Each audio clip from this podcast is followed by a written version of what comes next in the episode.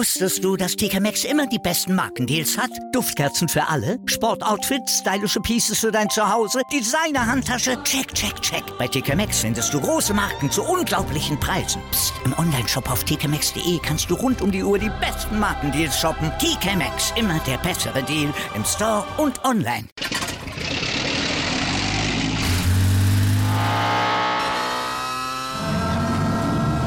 Von 0 auf 100. Aral feiert 100 Jahre mit über 100.000 Gewinnen. Zum Beispiel ein Jahr frei tanken. Jetzt ein Dankeschön, rubbellos zu jedem Einkauf. Alle Infos auf aral.de. Aral, alles super.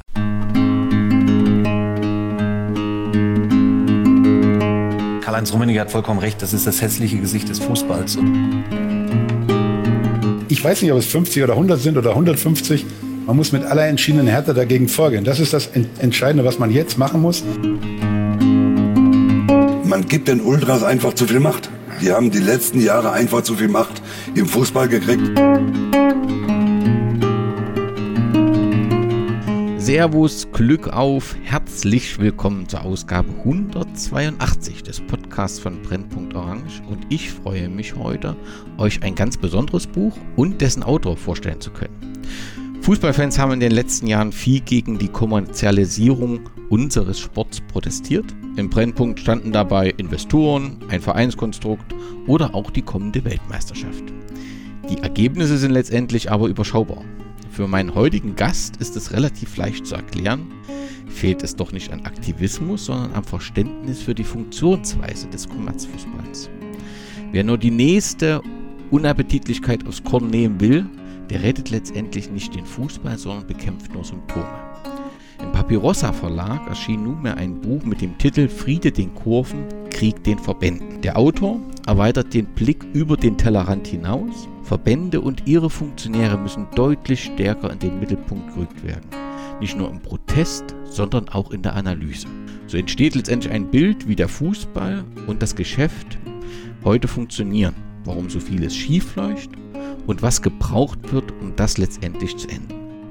Über sein Buch, seine Sichtweisen auf den heutigen Fußball, dessen Verbände und die Kurven spreche ich heute mit Raphael Molter. Herzlich willkommen und als Leser deines Buches sage ich danke, dass du dieses Buch geschrieben hast. Ah, vielen, vielen Dank. Vielen Dank für die Einladung. Ich freue mich sehr, hier zu sein. Und äh, ja, ich bin sehr gespannt. Ich hoffe, dass wir das dann auch äh, gut rausarbeiten können, wo dann, dann tatsächlich auch die Unterschiede liegen. Und wenn das nicht gelingen sollte, dann äh, dürfen die Hörerinnen und Hörer einfach dein äh, Buch lesen und dort hast du das perfekt herausgearbeitet. Aufgewachsen bist du am Mückelsee in einem bürgerlichen Umfeld. Ist das richtig? Ist es tatsächlich auch, ist es auch. Auch wenn der Bezirk äh, mit Treptow-Köpenick in Berlin, für diejenigen, die es nicht wissen, es ist tatsächlich der Heimatbezirk äh, eines, eines gewissen Vereins, der momentan an der Tabellenspitze der ersten Bundesliga ist. Ähm, das ist, glaube ich, eigentlich eher ein proletarisch geprägtes äh, Umfeld gewesen. Aber die, diese, dieses, ja, eine Stadt ist es ja nicht, ist mehr so dieses Dorf Friedrichshagen, das ist tatsächlich wirklich sehr, sehr bürgerlich. Ich komme auch aus einem eher katholisch-konservativen Haushalt, wenn man mal ehrlich ist. Also ich glaube, die realistischere Wahrscheinlichkeit wäre eher gewesen, dass ich CDU-Wähler äh, geworden wäre oder vielleicht sogar CDU-Politiker. Ähm, jetzt bin ich mehr so das rote Schaf der Familie geworden. Ähm, da fühle da fühl ich mich tatsächlich nicht nur sehr wohl drin, sondern ich glaube auch, dass es dass ich da deutlich bessere Antworten auf all die Probleme gefunden habe, die mich irgendwie äh, nie losgelassen haben. Und äh, mittlerweile konnte ich das auch sehr gut in Fußball übersetzen. Und ja, wie du schon meinst, so, wenn man in Köpenick aufwächst, äh, da, kann, da kommt man an einem Verein, Verein eben nicht vorbei, das ist Union. Und deshalb wird, ähm, auch wenn ich es, glaube ich, gar nicht so gerne hätte, ist dieses Buch natürlich auch immer wieder so auch aus meiner persönlichen Sichtweise auch immer an meine Erlebnisse mit diesem Verein dann auch verbunden. Ist Union also dann aus äh, regionalem Bezug entstanden oder gab es da andere familiäre Gründe? Ach, naja, es ist immer ein bisschen schwierig, ähm, das, äh, das so auseinander zu differenzieren. Also meine Familie selbst kommt eben auch aus der DDR und war da auch als bekennende katholische Familie nicht gerade auf gut grün mit, äh, mit diesem Staat unterwegs. Und da kann man sich vorstellen, die Geschichten, die sich auch um den Verein Union Berlin ranken, das kommt dann alles gut miteinander zusammen. Meine Großeltern selber haben aber allerdings gar nicht so viel mit dem Verein zu tun gehabt. Das ist mehr mein Vater, der von einem Nachbar, glaube ich, damals mit zur Union genommen wurde. Aber wie es dann halt so ist, Das ist, ich bin 1998 geboren. Also für diejenigen, die es nachrechnen wollen, ich bin jetzt 24. Ich bin ja ab 2002, 2003 von meinem Vater immer mit zur Union genommen worden. Das ist so ein bisschen der, der 10-Minuten-Radweg von zu Hause aus. Der hat immer zur alten Försterei geführt. Ich muss aber eben auch dazu sagen, bis 2008, 2009 war Union ja beileibe nicht äh, im wirklich richtigen Profifußball. Und äh, ich habe äh, damals auch schon so als kleines Kind so die erste Bundesliga-Saison, die ich gesehen habe, war 2005, 2006. Ähm, da gab es einen Raphael van der Vaart, der damals zum Hamburger SV gewechselt ist. Deshalb, ich habe äh, auch ein paar Sympathien für diesen Verein, auch wenn ich das bisher nicht öffentlich kommuniziert habe. ich habe äh, den FC Union als DDR-Ligist äh, noch kennengelernt und auch so einsortiert in meinem Bewusstsein, dass man immer mal in der Oberliga war, aber eben auch auf einer DDR-Liga. Und aktuell ähm, ja, übertrifft äh, der FC Union alles, äh, was man sich so vorstellen könnte oder was meine Vorstellungswelt äh, hergibt. Was ist das Geheimnis der aktuellen, des aktuellen sportlichen Erfolges? Kannst du das als Union-Fan beschreiben? Also ich meine, ich glaube, es ist nicht zu trennen, was auf dem Platz und was auf dem Nebenplatz äh, passiert. Aber ganz offensichtlich ist es natürlich diese, ja, Doppelverpflichtung war es nicht, weil Olli Runert, unser Sportdirektor, war schon ein Jahr vorher da. Der kam, glaube ich, aus Wolfsburg als Scout, war dann erst ein Jahr Chefscout und hat dann Gott sei Dank übernommen und äh, ist seitdem ja als äh, sportlicher Leiter für all das verantwortlich, was da passiert. Und gemeinsam mit Urs Fischer muss man halt ehrlicherweise sagen, das ist so eine Glücks- und Erfolgsachse, dass, dass die natürlich ganz direkt für diesen Erfolg verantwortlich sind, ist klar. Ich muss halt für mich aber auch sagen, ich habe meinen Verein ja auch durch halt durch mein Alter über eine ganz spezielle Art und Weise verfolgt. Also die ersten Jahre Anger abgestiegen. Ich weiß auch noch, wie ich als kleines Kind immer wieder gefragt habe, ob es denn, ob denn notwendig ist, dass jedes Mal, wenn ich zur Union gehe in die alte Försterei, dass, dass mein Verein verlierte. Das wirkte damals so. Wir sind ja auch bis in die vierte Liga, bis in die damalige Oberliga abgestiegen. Danach ging es dann aber auch wirklich der Pfeil zeigte seitdem ja immer nach oben. Also ich meine, spielerisch kann man drüber streiten, aber wir sind halt erst in die damals Regionalliga aufgestiegen. Dann ging es um die Qualifikation für diese Einführung der dritten Bundesliga. Auch das hat man gut geklappt. Äh, dann, dann hat man die gewonnen. Und da hat man sich so stabil in der zweiten Liga gefestigt. Das wirkte schon so wie so ein natürlicher Weg, der dann aber natürlich auch ganz normal mit der Stimmung einherging. Also ich erinnere mich an Zeiten in der alten Försterei. Da hat Christian Arbeit, unser, unser Stadionsprecher, immer so äh, wirklich wie so ein Traum, immer so hochgehalten. So Leute, es wäre mal so toll, wenn 10.000 Leute hier in die alte Försterei kommen.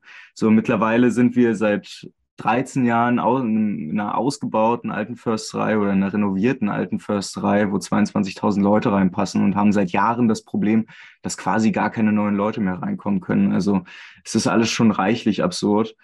Und wahrscheinlich hängt das am Ende alles zusammen. Ich, es ist wahrscheinlich auch die Fanbrille bei mir, aber man muss halt ehrlicherweise auch sagen, diese Stimmung in diesem Stadion, die ist auch für mich als Fan immer wieder arg beeindruckend. Es ist einfach sehr, sehr geil da zu sein. Ich glaube auch, dass das Eindruck ganz direkt äh, auch auf die, auf die Gegenspieler macht äh, der gegnerischen Mannschaft. Ich hoffe, das äh, hat dann auch so seinen Teil dazu beigetragen.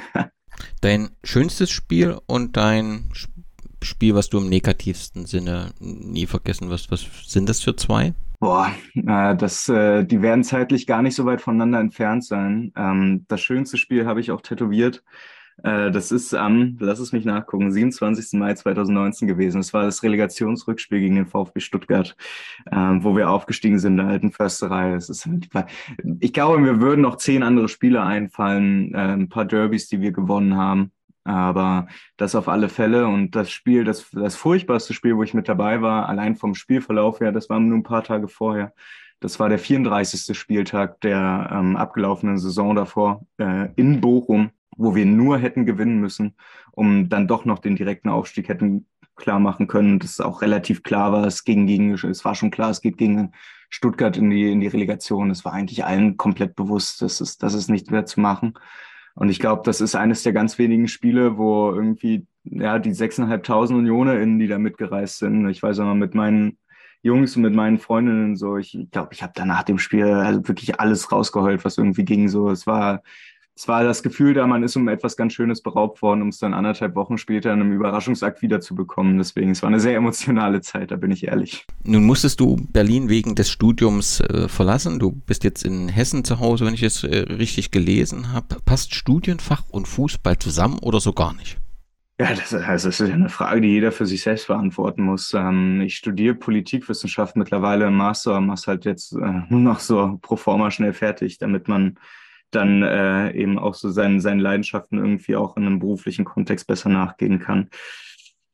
Ja, also ich meine, der Studiengang Politikwissenschaft frustriert vor allen Dingen durch die Leute, die es studieren. Ähm, das darf man mal, glaube ich, auch so ehrlich sagen. Ich habe noch nie einen in einer solchen Anzahl äh, wirklich hirnverbrannte Diskussionen erlebt. Das ist wirklich äh, oftmals sehr frustrierend gewesen. Ähm, Kannst du uns mitnehmen, einem Beispiel? Ach Gott, da gibt's so viele schöne Beispiele. Man muss sich vorstellen, also das Fach Politikwissenschaft kann ja an sich wahnsinnig viel Spaß machen. Also da ganz grundlegend, dass man Texte lesen kann, dass man sich auch wirklich mal in die Tiefe mit ganz vielen verschiedenen Disziplinen auseinandersetzt, von der politischen Theorie, die ja so die Basis dieses Studiengangs und dieser wissenschaftlichen Disziplin legt, wo es ja um die ganz grundsätzlichen Fragen geht, über gesellschaftstheoretisches Zeug, über wie begreifen wir die Welt und dann eben auch die weiterführenden Fragen, wie begreifen wir denn die gesellschaftlichen Informationen, die wir heute erleben, wie begreifen wir den Staat, wie funktioniert all das, bis hin zu internationale Beziehungen, ey, was ist zum Beispiel im Nahostkonflikt los? Oder jetzt beim russischen Angriffskrieg auf die Ukraine, da ne, ist es kein Fach kann so aktuell sein wie dieses Fach, hat man so eigentlich das Gefühl. Und dann ist aber das Problem, dass dann doch ganz viele Leute mittlerweile dieses Fach nur noch studieren, um entweder relativ schnell eine Parteikarriere zu machen. Also ich habe meinen Bachelor an der Freien Universität in Berlin gemacht und äh, da ist das Politikinstitut, das Otto-Suhr-Institut eigentlich für mich auch immer so im Kopf immer eine, eine Instanz gewesen für kritische Lehre. Ähm, das mag es in Teilen noch sein, aber mittlerweile ist es eben dann doch vor allen Dingen so eine Parteikaderschmiede geworden, wo ich dann mit ganz vielen Leuten von der jungen Union bis hin zu den, bis hin zu den Jusos Leute erlebt habe, die das nur noch studieren, um halt möglichst schnell dann in der jeweiligen Partei Karriere machen zu können. Und dementsprechend kann man sich, kann man sich auch vorstellen, die Diskussionen machen halt dann echt nicht mehr so wahnsinnig viel Spaß. Und dazu muss man eben sagen, ähm, also ich weiß nicht, wie es in anderen Studien, Studiengängen ist, aber Politikwissenschaft wird extrem zusammengespart. Da geht sehr viel darum, welche Drittmittel für was eingeholt werden können. Man kann sich vorstellen, politische Theorie ist nicht gerade etwas, wo Unternehmen wahnsinnig viel Bock drauf haben, viel Geld reinzuschleudern, weil im Zweifel kritisieren wir Unternehmen und die Ursachen und Strukturen, äh, die dazu rühren, dass all das so möglich ist. Und das macht es natürlich nicht gerade attraktiv äh, für, für Institutionen, die Drittmittel bereitstellen können, da rein zu investieren. Dementsprechend wird quasi diese Teildisziplin, in der ich mich zu Hause fühle, immer weiter eingespart und eingebaut. Und ja, deshalb, auch wenn ich mich da zu Hause fühle, ist es mehr so ein bisschen, man fühlt sich rausgedrängt äh, wo man herkommt. Aber so ist es halt nicht. Du hast einmal geschrieben in einem Text, dass die Liebe zur Union, sie blieb, aber die Liebe zum Sport, die ist vergangen. Hintergrund ist, dass du halt sagst, die Mächtigen haben den Fußball genommen, um letztendlich Milliarden damit zu verdienen. Und du kommst auch zum Schluss, dass wir uns die Reichen nicht mehr leisten können im Fußball. Aber nun schilderst du ja ganz plastisch eine große Leidenschaft für diesen Verein und letztendlich ja damit auch den Sport.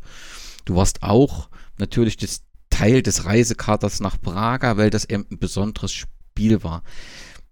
Wie passt denn das für dich dann zusammen? Also natürlich bist du ja dann auch Teil dieser Maschine. Also natürlich ist es ein was Wahnsinniges, mit dem eigenen Verein europäisch zu fahren und was ganz Besonderes. Und nach Prag hat das, ähm, die Bilder, das war ja auch eine tolle Tour. Aber natürlich bist du ja letztendlich dann Teil dessen, was du auch kritisierst. Ja, vollkommen. Aber ich glaube, das ist ein ganz, ganz relevanter Punkt, den du da direkt mal ganz schön am Anfang aufmachst, weil ich hatte eine meiner, wenn nicht sogar meine erste Lesung, die war am 30. März diesen Jahres und die war beim HSV. Und kann man sich vorstellen, also für diejenigen, die es nicht wissen, als der HSV seine Profiabteilung ausgegliedert hat, äh, sind relativ viele Ultras raus, äh, weil sie eben ge gesagt haben, an diesem Punkt können wir nicht mehr weitermachen und haben den glorreichen HFC Falke aufgebaut. Äh, der dümpelt bis heute, glaube ich, irgendwo in der Bezirksliga rum, ist aber für die eben die Basis dieses wahren Spiels noch. Ähm, ich glaube, und das ist so ein bisschen mein Problem damit, diese romantisierende, idealisierende ähm, Dimension, die geht eben nur bis zu einem gewissen Punkt. Und ich glaube nicht, dass man das irgendwie zeitlich festmachen kann mit früher war alles besser, weil ich glaube, das ist eben nicht der Fall. Ab dem Zeitpunkt, wo dieser Fußball durch seine Verbände institutionalisiert wurde, hat er diesen wilden Charakter ein bisschen verloren. Aber wir sehen trotzdem im Fußball, dass er sich diesen linken Charakter bis, also ja, bis heute erhalten hat und dass guter Fußball notwendigerweise links sein muss. Also ich will jetzt Jürgen Klopp nicht als Linken darstellen. Äh, das läge mir vollkommen fern. Dafür macht er für viel zu falsche Sachen, interessante Werbung und so. Aber das Konzept, wie er Fußball sieht, das ist dann doch sehr nah eigentlich an linken Idealen dran. Und es wirkt für mich ein bisschen so, als wenn Leute zu leichtfertig Profifußball aufgeben, ohne festzustellen, dass alle Probleme, die wir im Profifußball haben, in na sagen wir mal, in der Überwindung kapitalistischer Verhältnisse im Fußball dazu führen würden, dass alles im Profifußball besser werden kann. Und dass es nicht ganz grundsätzlich am Kern dieses, dieses Fußballs liegt, sondern dass es tatsächlich eher mit den Umständen zu tun hat, in denen dieser Profifußball funktionieren muss. Das macht es dann eher so kritisch. Bevor wir zum Thema Fußball WM in Katar kommen, wer dich weiter verfolgen will, über dich, deine Position etwas äh, hören will, der hat die, die, Möglichkeit, das in einem Podcast zu tun. Du bist äh, der Host eines äh, Podcasts. Was können die, wo können die Hörerinnen und Hörer dich da finden und, und was, was, äh, was sind die Inhalte dieses Podcasts? Ey, das ist großartig, dass du fragst. Das weißt du auch selber gar nicht. Ich habe gestern endlich angefangen, die sechste Staffel aufzunehmen. Ähm, der Podcast heißt Beyond the Ball, moderner Sport zwischen Politik und Gesellschaft. Das mit dem modernen Sport, das ist, dieser Podcast ist quasi als allererstes entstanden. Das erste Mal, dass ich mich getraut habe, mit irgendwas rauszukommen. Den kriegt man überall abgefangen, wo man Podcasts empfangen kann. Also über jeden Podcatcher, den jeder zu Hause benutzt, einfach mal Beyond the Ball eingeben. Dafür, den werdet ihr auf alle, Fälle, auf alle Fälle finden. Das ist auch ein, mit einem schönen pinken Logo versehen. Da kann man nicht, äh, nicht drüber hinwegstolpern. Und äh, in der sechsten Staffel, die ab 12. Oktober dann rauskommen wird, wird es tatsächlich in sechs Folgen rund um die WM in Katar gehen. Ich glaube, darüber werden wir heute auch noch sprechen. Aber es gibt sehr, sehr viele Dinge zu kritisieren, auch an der bisherigen Kritik an Katar. Und ich glaube, auch da braucht es mal eine linke Analyse. Also wer da reinhören möchte, kann das dann auch gerne tun. Wir werden natürlich den Link auch in den Sendungsinformationen mit haben. Aber wie gesagt, in jedem Podcatcher findet ihr den Podcast. Und wer jetzt nicht hören, sondern lesen möchte, der hat die Möglichkeit, dein Buch zu lesen. Wie kam es denn zu diesem Buch oder zu der Idee zu sagen, ich setze mich jetzt hin und das, was ich denke, das, was ich sehe, wo ich ja, kritische Punkte äh, sehe, das schreibe ich jetzt auf. Wie kam es dazu? Ja, die kamen tatsächlich eigentlich aus dem Politikwissenschaftsstudium. Ähm, ich beschäftige mich da eigentlich seit meinem zweiten Semester schon damals eher so ein bisschen äh, überraschend mit äh, marxistischer und anarchistischer Demokratietheorie. Das kann man sich äh, im Optimalfall, glaube ich, daher leiten, dass ich äh, tatsächlich durch die Piratenpartei äh, politisiert wurde, was wirklich auch im Nachhinein völlig absurd ist, wenn man drüber nachdenkt. Aber die Piratenpartei hatte damals ja mit so Liquid Democracy-Ideen das erste Mal so Alternativkonzepte auch strukturell vorgestellt zu eben diesen demokratischen, repräsentativen Strukturen, die wir momentan in der, äh, in der liberalen Demokratie kennen. Und das hatte mich dann auch im Studium immer weiter von auch ähm, Fundament des Liberalismus entfernt und mich deutlich empfänglicher auch dafür gemacht, was eigentlich auch radikaldemokratische Ansätze sind. Und darüber bin ich dann aber äh, mittlerweile auch in ein Forschungsfeld gestolpert, was man, glaube ich, am ehesten mit äh, materialistischer Staatstheorie bezeichnen kann. Das meint ganz grundsätzlich ein äh, Strang marxistischer Wissenschaft, der sich damit beschäftigt, wie Herrschaftsinstitutionen quasi dafür sorgen, dass all das, wie wir es kennen, sich eben so erhält und wie dieser, wie kapitalistische Verhältnisse sich quasi in einer Partnerschaft mit der Form Staat, die ja gar nicht so natürlich ist, sondern auch erst seit drei, vier, 500 Jahren existiert, eben so eine Koexistenz äh, äh, eingenommen hat, eine Symbiose gesucht hat. Und am Ende ist das nicht viel mehr als eine Institutionenkritik. Und das ging mir aber auch erst auf, als ich von Christian Bartlau, äh, der lustigerweise ein Buch im gleichen Verlag wie ich publiziert hat, äh, das Buch heißt Ballverlust gegen den marktkonformen Fußball. Und das ist mir damals Anfang 2020 in die Hände gefallen. Äh, vorher habe ich auch nie versucht, eine Verbindung zu machen. Da wirkt es für mich auch eher so diffus. So klar, ich arbeite marxistisch, aber Fußball ist dann mein Opium, was ich brauche, um davon loszukommen, irgendwie von der Gesellschaft, um mal so ein bisschen Ruhe zu haben.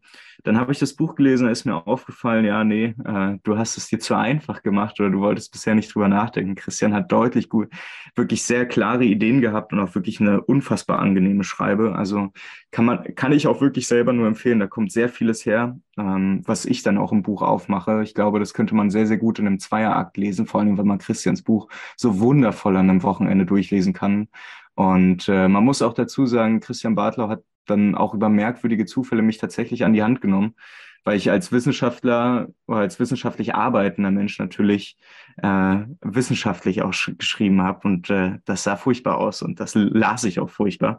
Und äh, Christian ist auch ein ausgebildeter Journalist und hat mich dann quasi wirklich über mehrere Monate unter die Fittiche genommen und mit mir ähm, ganz lange an einem äh, Text gearbeitet, der dann ja, ich glaube, Ende April 2021 im Neuen Deutschland publiziert wurde, der schon genauso wie das Buch eben Friede den Kurvenkrieg den Verbänden heißt. Und darüber kam dann auch tatsächlich relativ schnell der Kontakt mit dem Papyrossa Verlag zustande, die sehr, sehr großes Interesse daran hatten, mal wieder eine Fußballkritik vorzulegen, die sich ein bisschen von dem distanziert, was momentan ansonsten so angeboten wird. Und äh, dann muss man auch ehrlicherweise sagen, war es ein bisschen das Glück, dass ich im Bachelor ähm, noch auf Lehr- oder mit Lehramtsoption studiert habe und äh, wer, ja, ich meine, es ist ja kein Berlin oder Brandenburg exklusives Thema. Lehrkraft, äh, Lehrkräftemangel ist überall der Fall. Und in Berlin und Brandenburg haben sie dann aber tatsächlich angefangen, auch äh, Lehramtsstudierende dann anzustellen. Und ich bin über lustige Zufälle an der Brandenburger Grundschule äh, gelandet und habe dann da über, ja, ich glaube zweieinhalb Jahre fast äh, tatsächlich als Vertretungslehrkraft gearbeitet, was insofern ganz geil war, als dass äh, wenige Arbeitgeber besser zahlen können als das Land Brandenburg und ich da wirklich finanziell eine äh, tatsächlich recht abgesicherte Zeit hatte und äh, aber auch schon gemerkt habe, unterrichten ist nicht so wirklich meins, hatte ich nicht so wahnsinnig, also es, es, es hat Spaß gemacht, ich will es ich will's nicht leugnen, aber es, äh, wenn man sich darauf einlässt, dann frisst es einen auf und das macht einen sehr, sehr schnell kaputt. Und das war dann so mein Gegenpol, war mich immer mit diesem Fußball und äh, diesem vermeintlich populärwissenschaftlichen journalistischen Thema immer weiter hochzuziehen. Und dann habe ich quasi diese Zeit dann dafür genutzt und äh, ich kann mal ein bisschen Abriss geben. Ich glaube, ich habe von Juni bis August 2021 ist das Hauptmanuskript für dieses Buch entstanden. Also es war dann in ein, zwei Monaten gefühlt, war das dann weg.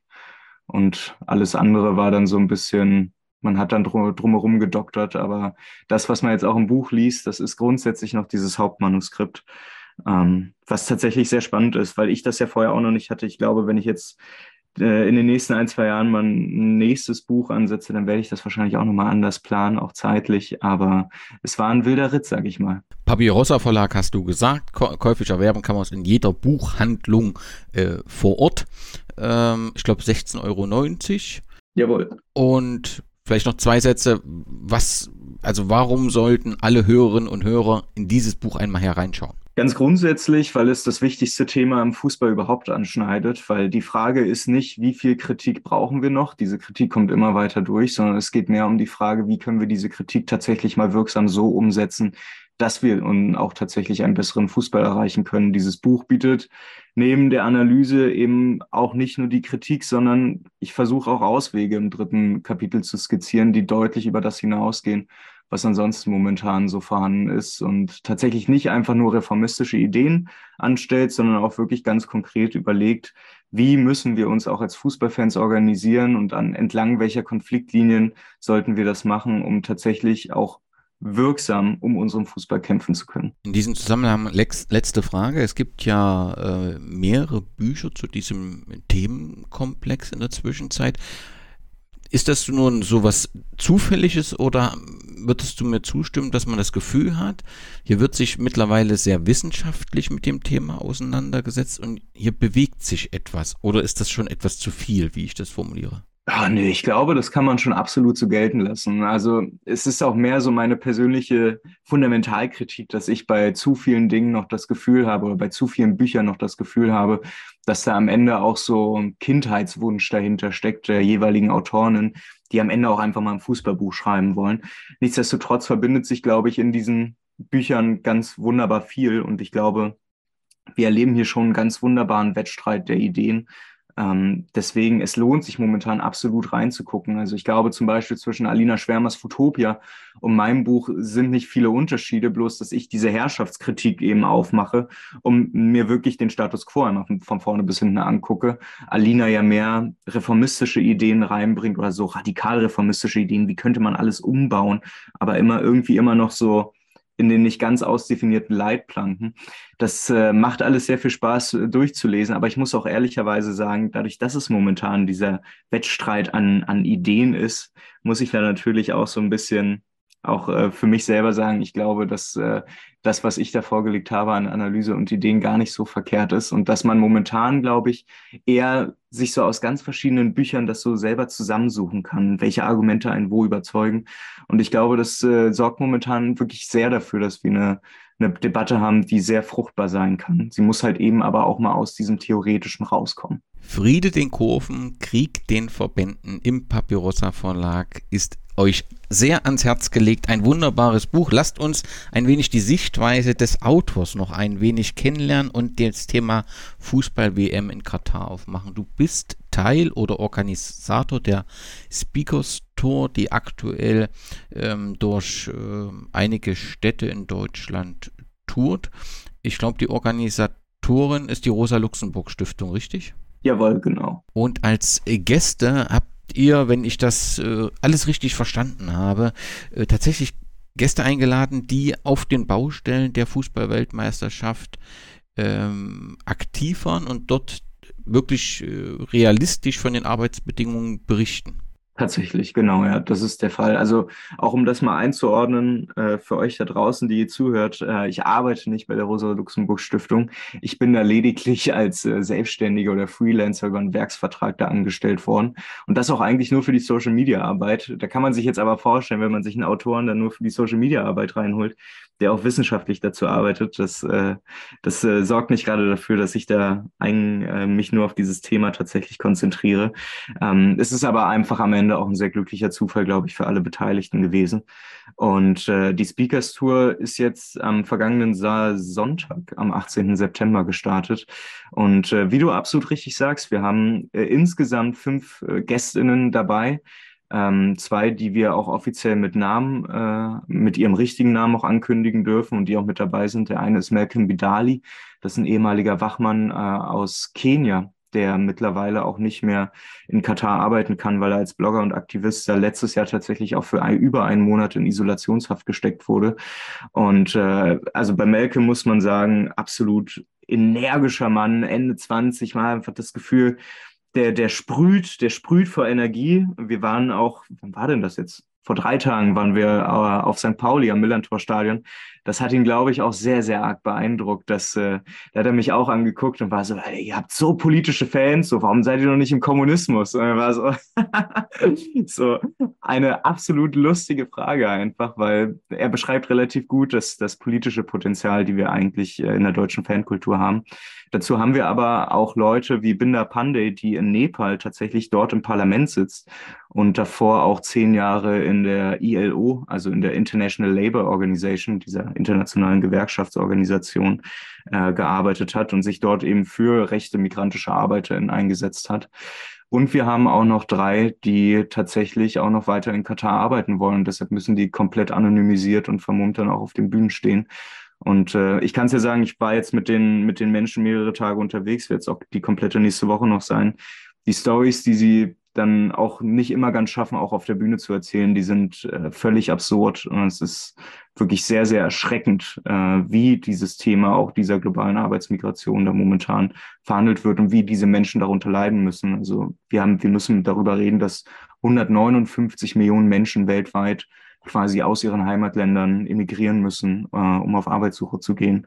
Und das ist ehrlicherweise nur die Spitze eines Eisberges, der dann eben bei katastrophalen Arbeitsverhältnissen wie denen, die wir aus Katar dann eben kennen, dann enden. Da die Hörerinnen und Hörer in dem Moment, wenn sie diese Episode hören, keine Chance mehr haben, an dieser Tour teilzunehmen, will ich da noch ein wenig ähm, nachfragen.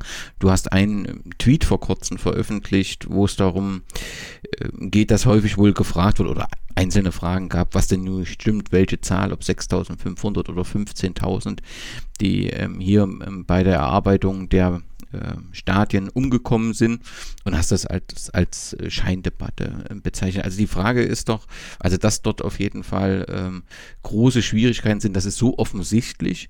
Die Frage ist denn, wie wirksam sind denn die Arbeitsrechtsreformen, die ja immer in der Diskussion jetzt entgegengebracht werden als Argument, die jetzt, man hätte doch etwas bewegt und das ist doch jetzt äh, besser, also das Ziel ist doch alles erreicht, ist doch alles gut. Wie, wie wirksam sind denn diese Reformen, die dort angestoßen wurden oder Katar angestoßen hat? Also das Gute ist, ich könnte dir aus theoretischer Perspektive, hätte ich dir, glaube ich, auch schon vor einem Jahr sagen können, ich kann mir nicht vorstellen, dass da viel umgesetzt wird. Wenn man sich den katarischen Staat anguckt, dann ist es relativ offensichtlich, die Herrscherfamilie kann nicht in kompletter ähm, Alleinmanier durchregieren. Sie muss mit den verschiedenen Herrschaftsfraktionen in Katar irgendwie zusammenfinden, also mit den Familien, mit den verschiedenen Stämmen. Und Familien muss sie schon irgendwie wie so eine Bundesregierung auch, so ein bisschen Dinge integrieren und einhegen, bloß halt eben nicht demokratisch. Ähm, die haben natürlich ein gehobenes Interesse daran, dass eben diese Kontrollen dann nicht durchgesetzt werden. Also aus einer, auf einer theoretischen, strukturellen Ebene ergibt es natürlich auch schon Sinn, dass man da nichts weiter macht, aber eben die Speaker berichten eben genau das, was man sich dann äh, eben schon denkt. Es wird überhaupt nicht durchgesetzt und diese Reformen helfen kaum und sie zeigen aber auch gewissermaßen die Hilflosigkeit auf, weil was soll man machen? Also klar, wir versuchen, und das ist ja eben genau das, was jetzt passiert ist, über internationalen Druck. Wir gucken seit zehn Jahren rauf. Katar ist die ganze Zeit im Scheinwerferlicht. Die handelnden, die herrschenden Akteure wissen, dass sie unter Beobachtung sind, unter internationaler. Sie stehen unter Druck.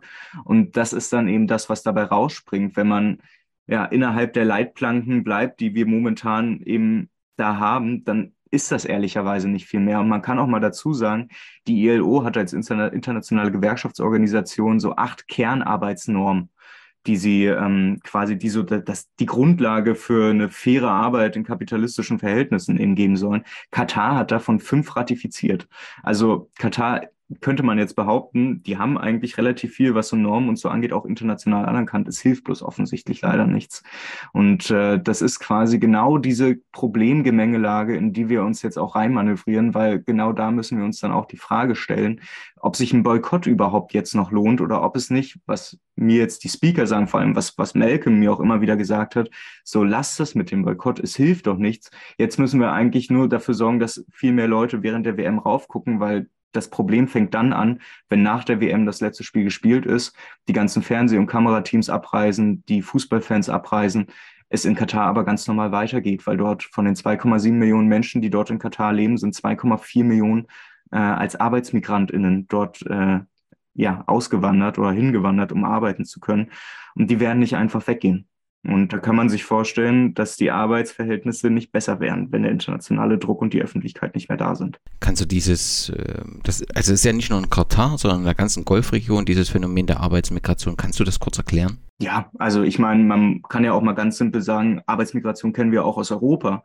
Ähm, Deutschland profitiert davon ganz enorm. Ähm, die EU-Zone ist eben auch ein, also muss man ja wirklich sagen, ein Mecker für deutsche und französische Firmen vor allen Dingen, um über Arbeitsmigration billig an Arbeitskräfte zu kommen. Wenn wir mal an, äh, an das deutschen liebstes Gemüse, an den Spargel denken, dann ist ja quasi genau wie der rausgestochen wird, das, äh, da liegt ja auch Arbeitsmigration zugrunde. Und äh, wie ich schon gesagt habe, es ist äh, tatsächlich so, dass über 160 Millionen Menschen weltweit jedes Jahr ähm, quasi für Arbeit ja ihre Heimat verlassen müssen. Und äh, wir haben das Phänomen eben in der Golfregion vor allen Dingen deshalb, weil sie als, auf zwei ganz wesentliche ja, Wirtschaftssektoren dort trifft. Wir haben einerseits den Bausektor, der vor allen Dingen dadurch so, so ein aufgeblähter Sektor ist, dass dass wir da ja eigentlich nur eine Wüstenregion haben, wo momentan seit zwei, drei Jahrzehnten gebaut wird ohne Ende und Infrastruktur ausgehoben werden muss. Das heißt, wir haben es da mit einem Wachstumsmarkt zu tun, der ja dementsprechend auch viele Arbeitskräfte braucht und äh, natürlich im Optimalfall billige Arbeitskräfte. Das verlangen ja dann die kapitalistischen Sachzwänge, es so billig wie möglich zu halten.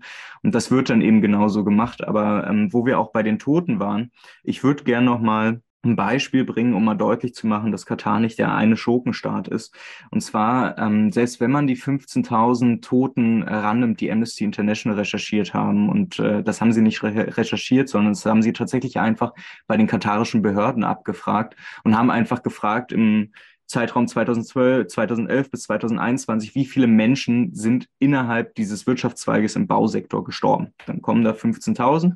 Es ist aber auch nicht ganz klar, gehört das nur zu WM-Baustellen? Natürlich nicht. Es wird ja währenddessen wurde ja alles gebaut. Da sind auch Leute bei Hotelbaus und so gestorben. Und das Interessante ist, wenn man das aufs Jahr runterrechnet, dann hat man so, ja, kann man ja so sagen, so 2.000 bis 3.000 äh, Tote pro Jahr. Das hat die Türkei übrigens auch äh, mal geknackt, 2016 und 2017, äh, weil in der Türkei gab es da auch einen ziemlichen Boom im Bausektor. Das ist also beileibe eben kein katarisches Problem, sondern es ist mehr ein Problem äh, von Ländern, die momentan ein enormes Wirtschaftswachstum ähm, erleben und äh, das eben vor allen Dingen im Bausektor, weil man sich eben vorstellen kann, im Bausektor, ja, da ist dann halt eben auch weniger abgesichert oder alles, was man absichern muss, das kostet mehr Geld. Und wenn es weiter unreguliert ist, dann macht man das eben genau nicht. Und nur politische Kämpfe und gewerkschaftliche Organisationen können sowas dann eben verbessern. Und das ist eben in solchen Ländern extrem schwierig. In Katar sind Gewerkschaften beispielsweise komplett verboten. Wie können wir dann letztendlich, also wir kommen nochmal kurz auf das Thema Boykott, aber letztendlich, wenn es darum geht, solidarisch mit den Arbeiterinnen in Katar zu sein, wie können wir das letzt, also was können wir tun? Also ich glaube, dass es da relativ interessant ist, dass wir bei dieser Boykottfrage ja immer noch in so einem individualistischen irgendwie verhangen sind, dass jeder Einzelne irgendwie mit dem, was er tut und mit den Sitten, die er anlegt, irgendwie dazu beitragen kann, dass die Welt besser wird. Ich glaube, das mag vielleicht in, in einigen Punkten gar nicht so dumm sein, aber es zeugt doch von einer gewissen Unkenntnis darüber, wie eben ja, Geschichte entsteht und wie wir auch dazu beigetragen haben, dass unsere Situation hier in Deutschland und Westeuropa als arbeitende Menschen besser war. Das war eben nicht dadurch, dass wir uns als Einzelne irgendwie darum gekümmert haben, sondern dass wir im 20. Jahrhundert uns eben kollektiv organisiert haben und dass wir so große Gewerkschaften haben, auch wenn sie ja mittlerweile ehrlicherweise nur noch ein stumpfer Tiger geworden sind. Aber dadurch, dass wir sie haben, dadurch, dass wir so viele gesetzliche, gesetzliche Regulationen haben, das alles führt nur dadurch, aber ist nur dadurch erst gekommen, dass wir eben uns organisiert haben, uns zusammengeschlossen haben und untereinander Solidarität geübt haben. Ich glaube, das kommt immer mit so hochtrabenden Begriffen, aber es ist gar nicht so schwierig, sich dann tatsächlich auch praktisch zu verbünden. Und das ist es in diesem Fall auch nicht. Denn obwohl in Katar Gewerkschaften oder gewerkschaftliche Organis Organisierungsversuche verboten sind, gibt es ja diese Dinge dann auch von außen. Also bei Malcolm, der ist äh, bei den Migrant Defenders organisiert. Ähm, zwei Leute, die wir aus Nepal dabei haben, haben ein Migrant Workers Network gegründet. Und ich glaube, von Deutschland heraus ist es tatsächlich auch sehr gut oder wäre es sehr gut als lohnarbeitender Mensch, wenn wir in, in, den, in einer Gewerkschaft sind oder in unserer Gewerkschaft sind, dass wir darüber Druck machen und dass wir versuchen, dass unsere Gewerkschaften hier in Deutschland sich dann eben auch wirklich praktisch mit denen Migrant Defenders oder mit dem Migrant Workers Network verbinden und eben auch für die Rechte in Katar dann eben kämpfen, für die migrantischen ArbeiterInnen. Ich glaube, das ist tatsächlich eher so ein Schritt, dass wir versuchen, praktisch auch politisch hier weiter Druck darauf zu machen und deutlich zu machen, dass auch uns persönlich diese Situation der migrantischen ArbeiterInnen etwas angeht und wir dann eben von hier aus Druck auf unsere politischen Institutionen machen und über unsere Gewerkschaften dieses Thema hochhalten. Nun gibt es einige Politiker, Giffey in Berlin ist jemand und ich glaube auch äh, unsere Außenministerin Baerbock hat das mal aufgemacht, das Thema Boykott zu fordern bzw. darüber nachzudenken. Und parallel wissen wir aber, dass äh, bei dieser WM auch deutsche Unternehmen, ich glaube, die Deutsche Bahn ist für die Infrastruktur um die Stadien, glaube ich, hat diesen Auftrag bekommen, also mit beteiligt sind und daran auch verdienen. Wie ordnest du solche politischen Aussagen ein? Ist das reines Thema, ich will Wähler gewinnen, ist das Unkenntnis der Zusammenhänge? Das zeigt ja ganz wunderbar die Widersprüchlichkeit auf. Und ich glaube, man sollte Politikern nicht immer unterstellen, dass sie unbeabsichtigt äh, diese Zusammenhänge nicht verbinden können. Also insbesondere bei Franziska Giffey würde ich da schon ein gewisses Maß an Antidemokratie auch in ihrem politischen Handeln sehen wollen, insbesondere was auch dann den Umgang mit der Volksinitiative Deutsche Wohnen und Co. angeht, wo ja ein Volksentscheid ganz gezielt politisch gerade äh, in meiner alten Heimat verschleppt wird. Und ähm, ich glaube, dass auch hier bei dieser Boykottfrage sich so ein bisschen zeigt, ähm, es ist mehrheitsfähig geworden. Das ist einerseits sehr gut, weil äh, offensichtlich eine breite gesellschaftliche Mehrheit ähm, ja verstanden hat, oder was heißt verstanden hat, das sind ja keine dummen Menschen, haben erkannt, haben sich darüber informiert und gemerkt, ey, die Zustände in Katar sind so eine Katastrophe, das geht einfach nicht, das ist wirklich, das ist zu viel, das ist der eine heiße Tropfen zu viel. Ähm, dass Politiker in sich da jetzt ranwanzen, wenn sie merken, dass die gesellschaftliche Stimmung so ist, na gut, ist halt relativ offensichtlich. Aber ich glaube, auch hier zeigt sich relativ gut, dass eben dadurch, dass PolitikerInnen das dann auch aufgreifen, dass hier auch wieder dieser individualistische Charakter des Boykotts durchdringt, der gar nicht unbedingt sein muss. Ich glaube, man kann sehr gut boykottieren und dabei eben gleichzeitig auch dieses Gewerkschaften unterstützen, zuhören und diese diese Bündnisse auch suchen. Man kann aber eben auch boykottieren, um sich als Individuum wunderbar zu fühlen und sich dann im Freundeskreis über Leute lustig zu machen, die eben trotzdem noch gucken, so im Sinne von, Hö, du bist moralisch einfach schlechter. Und ich glaube, dieser Ansatz, äh, der passt nicht so ganz und der macht aber auch relativ offensichtlich, dass ein Boykott nicht aus jedweder Lage heraus äh, sinnvoll ist, sondern dass dahinter tatsächlich eben auch richtige Gedanken stehen müssen. Und wenn sie es nicht tun, dann sorgt es eben nicht für, nur für eine Verbesserung der Lage, es sorgt wahrscheinlich am Ende eben tatsächlich für eine Verschlimmerung der Lage. Und das muss man PolitikerInnen wie Giffey dann vorwerfen, dass sie es nicht nur politisch instrumentalisieren, sondern auch gezielt nutzen, um zu verschleiern, welche Zusammenhänge wir da äh, durch diese WM in Katar erleben. Was ja hinter Boykott Katar steht, ist ja auch eine Initiative Initiative aus dem Werkstattverlag, wo eben dann tatsächlich auch Diskussionen geführt werden, wo das eben auch abgewogen wird und letztendlich, wo man sich mit dem Thema beschäftigt. da wird relativ schnell klar, dass die, die reine Fokussierung auf Katar eigentlich das grundsätzliche Problem letztendlich äh, vernebelt. Es geht weniger konkret um, um Katar, sondern natürlich auch um die Vergabe der WM durch die äh, Verbände. Ich weiß gar nicht, welche Vergabe in den letzten Jahren frei von äh, Vorwürfen des Stimmenkaufs äh, war. Mir fallen da gar nicht mehr so viele letztendlich ein. Musste sich nicht also aus dieser Boykott-Katar Kampagne. Was die Sorge ist ja, dass nach der WM das Thema komplett durch ist. Müssten sich daraus nicht strukturell eben auch Forderungen an die Verbände richten hinsichtlich der äh, zukünftigen Standortvergabe von solchen großen Turnieren? Denn das Thema Nachhaltigkeit haben wir ja im Moment noch gar nicht beleuchtet. Das ist ja auch ein Riesenthema. Da entstehen Stadien wie in Brasilien, die hinterher überhaupt keiner mehr nutzen wird.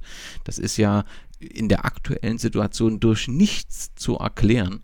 Und äh, die Sorge besteht ja so ein bisschen, dass äh, nach Katar und der Fokussierung, die jetzt sehr stark auf dieses Land ist, was aber nicht richtig ist, die, die, die eigentliche Diskussion um die Vergabe der Plätze für so eine WM nicht weitergeführt wäre. Aber das wäre doch eigentlich das, die, der richtige Konsequenzkriterien für so eine Vergabe zu arbeiten, oder? Ist das falsch? Ja, also es ist auf alle Fälle eine, eine gute Idee. Ich glaube, ganz grundsätzlich müssen wir uns darüber Gedanken machen, dass solche Sportgroßveranstaltungen, äh, vor allen Dingen im Sinne äh, des internationalen Männerfußballs, halt auch, auch ganz offensichtlich zeigen, dass dieser Wirtschaftszweig Profifußball extrem relevant geworden ist und eben tatsächlich es nicht einfach nur darum geht, wir können nicht einfach Kriterien der FIFA hin, hinlegen. Die FIFA ja, wird oft als Mafia beschrieben. Ehrlicherweise würde ich auch eher sagen, sie funktioniert als ähm, eine marktkonforme Institution ganz hervorragend. Ähm, sie zeigt bloß ein bisschen zu offen, äh, wie antidemokratisch ihre Entscheidungen sind.